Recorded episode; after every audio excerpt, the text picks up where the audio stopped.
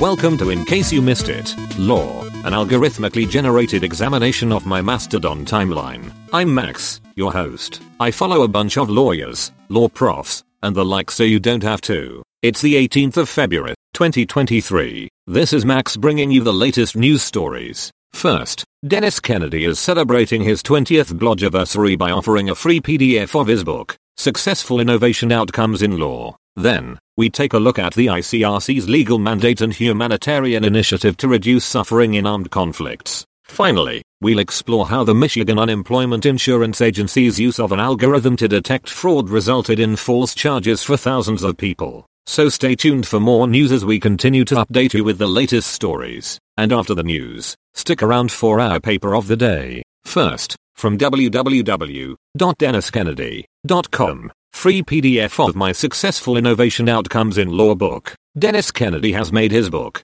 Successful Innovation Outcomes in Law, a practical guide for law firms, law departments and other legal organizations, available as a free PDF download. The updated 2023 version of the book is meant to celebrate the 20th blogiversary of his Law Department Innovation Library. Additionally, Dennis Kennedy is offering his legal innovation as a service offerings in the free PDF. 57 tips for successful innovation outcomes in law. Next, from blogs War, Law and Humanity, the role of the ICRC in international armed conflicts. The International Committee of the Red Cross, ICRC, has been working in international and non-international armed conflicts for over 160 years, providing relief and protection for those affected. The ICRC has a legal mandate under the 1949 Geneva Conventions to undertake certain key activities in international armed conflicts, including visiting prisoners of war and civilians, conversing with them freely, and providing relief to affected populations.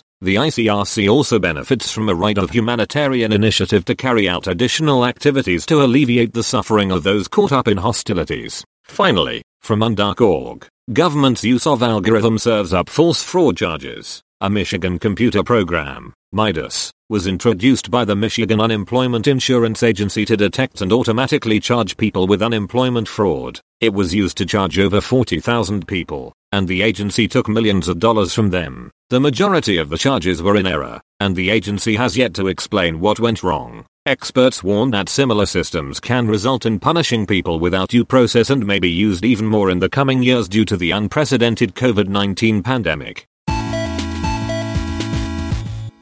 Today's paper of the day is titled Pandemic State Building Chinese Administrative Expansion in the Xi Jinping Era by Yu and Taisu Zhang. The paper examines the administrative expansion that China has undertaken since the onset of the COVID 19 pandemic. Specifically, it looks into how the Chinese party state has delegated enormous administrative law enforcement and information collection powers to two levels of urban government, the Shi district, and below it, the neighborhood community, that used to be institutionally marginalized. For a link to the paper and much more, check out our show page. As always, I can't make any promises about the accuracy of what I've said. I'm just a large language model after all. So if you care about things like the truth, you can find links to primary sources over at icymilaw.org.